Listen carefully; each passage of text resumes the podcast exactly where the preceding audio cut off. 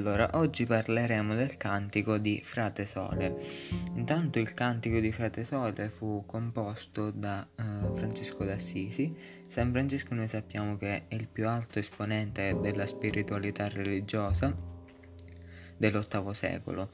Nacque ad Assisi nel 1181 da una famiglia di borghesia mercantile e fu comunque fin da subito molto acculturato perché studiò il latino ma anche il francese.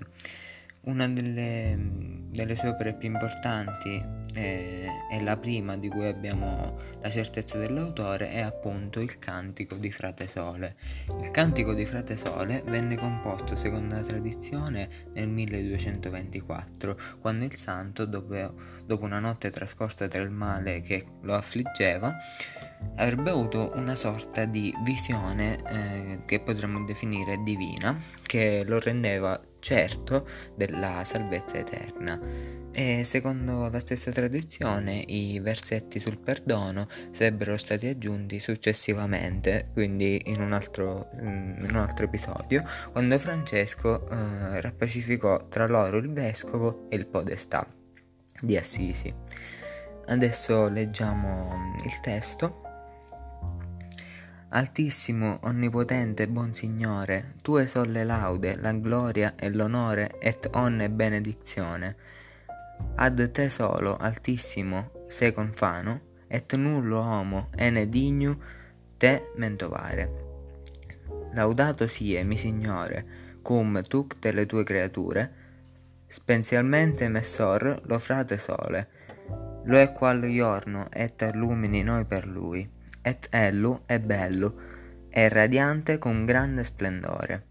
De te, altissimo, porta significazione. Laudato simi, Signore, per sola luna e le stelle. In cielo la fortate clarite et preziose et belle. Laudato simi, Signore, per frate vento et per ere et nubilo et sereno et onne tempo, per lo quale a te alle, alle tue creature dai sostentamento. Laudato simi, Signore, per sua acqua, la quale è molto utile et umile, et preziosa et casta. Laudato simi, Signore, per frate focu, per lo quale è nallumini la notte, ed ello è bello et iucundo, et robustoso et forte. Laudato simi, Signore, per sora nostra madre terra, la quale ne sustenta e governa, et produce diversi frutti con coloriti fiori et erba.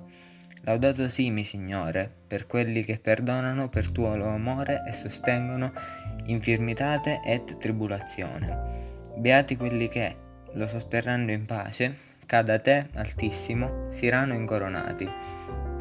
Laudato simi, Signore, per sora nostra morte corporale, dalla quale null'uomo vivente può scappare. Guai a quelli che moriranno nelle peccata mortali, beati quelli che trovava, che troverà nel, nelle sue santissime volontati, che la morte seconda non lo farà male. Laudate e benedicete mi Signore, et ringraziate et eh, serviateli con grande umiltate. Ok. Allora, noi sappiamo di, di questo canto, di questo cantico, eh, che è eh, l'unico testo scritto in, in, volgare, in volgare umbro da Francesco, che utilizzò per tutti gli altri suoi scritti il latino. E la scelta della lingua volgare eh, assume un particolare significato, infatti rivela la volontà da parte di Francesco eh, di, di, rivolgere ai propri ehm, ai propri confratelli una sorta di ammonizione, una sorta di punizione sul tipo di predicazione da destinare al popolo. E nella prima parte, eh, vers- dai versetti 1 a 22, il cantico è una sorta di lode a Dio, una specie di ringraziamento per tutti gli elementi del mondo che proprio Dio ha creato, come per esempio il sole, la luna, le stelle, il vento, l'acqua, il fuoco e la terra. Nella seconda parte, da 23 al 33 è invece una, una preghiera eh, di fronte alla morte, eh, dopo, dopo la quale infatti per coloro che saranno nelle santissime volontati eh, di Dio ci sarà appunto la beatitudine. E nel testo noi evidenziamo subito che ci sono um, elementi tipici della religiosità francescana, eh, come per esempio il senso di comunanza dell'uomo con tutti gli esseri viventi della natura, ma anche l'amore e l'umiltà del fedele nei confronti di Dio. Noi troviamo però anche un'interpretazione critica, infatti la religiosità di San Francesco, eh, secondo l'interpretazione del filologo Mario Casella, eh, non respinge il mondo terreno in quanto è totalmente eh, negativo e infatti, mh, mm, infatti ci sono molti aspetti che ritroviamo, molti aspetti religiosi del Medioevo che insistono su una sorta di uh, contemptus mundi, ovvero il disprezzo del mondo e della vita mondana. Per quanto riguarda mm, per quanto riguarda gli aspetti comunque formali, il cantico non è affatto un'opera uh, spontanea, invece è un'opera eh, nutrita di cultura che rivela una grande elaborazione formale. E nonostante questo è scritto in un linguaggio relativamente semplice ma non perché appunto non, non ci sia stato um, cioè, non come se eh, eh, San Francesco fosse stato un uomo poco colto ma semplicemente eh, scrisse così semplicemente per eh, eh, per facilitare, se così potremmo dire, un po' la vita ai fedeli che non tutti erano eh, colti.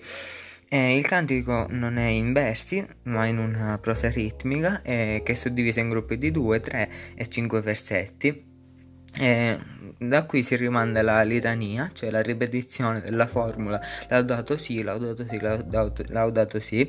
E le rime vere, eh, vere, e proprie sono poche, abbiamo stelle belle verso 10 e 11, eh, ringraziate, eh, umil- umiliate. 32-33 e a cui si può aggiungere anche Signore Onore dei versi 1 eh, e 2 e quindi eh, sorta, questa è una sorta di rima eh, di mezzo e prevalgono invece decisamente molte assonanze eh, come per esempio sole splendore, significazione, vento, tempo, sostentamento e terra, governa, eh, erba.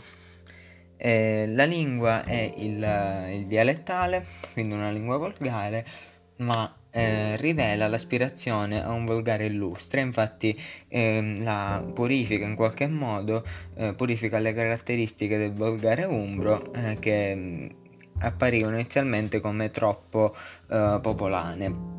Qualche caratteristica umbra tuttavia rimane, come per esempio la U finale alternata con la O, ehm, l'iniziale di Yorn per esempio, e, ehm, e basta. E il testo si propone quindi eh, di avere un valore sia letterario, cioè confermato anche dalla cura con cui sono state costruite le serie, eh, per esempio degli aggettivi, come altissimo, onnipotente, buon, bello e radiante, eh, ma anche ovviamente un valore prettamente eh, religioso.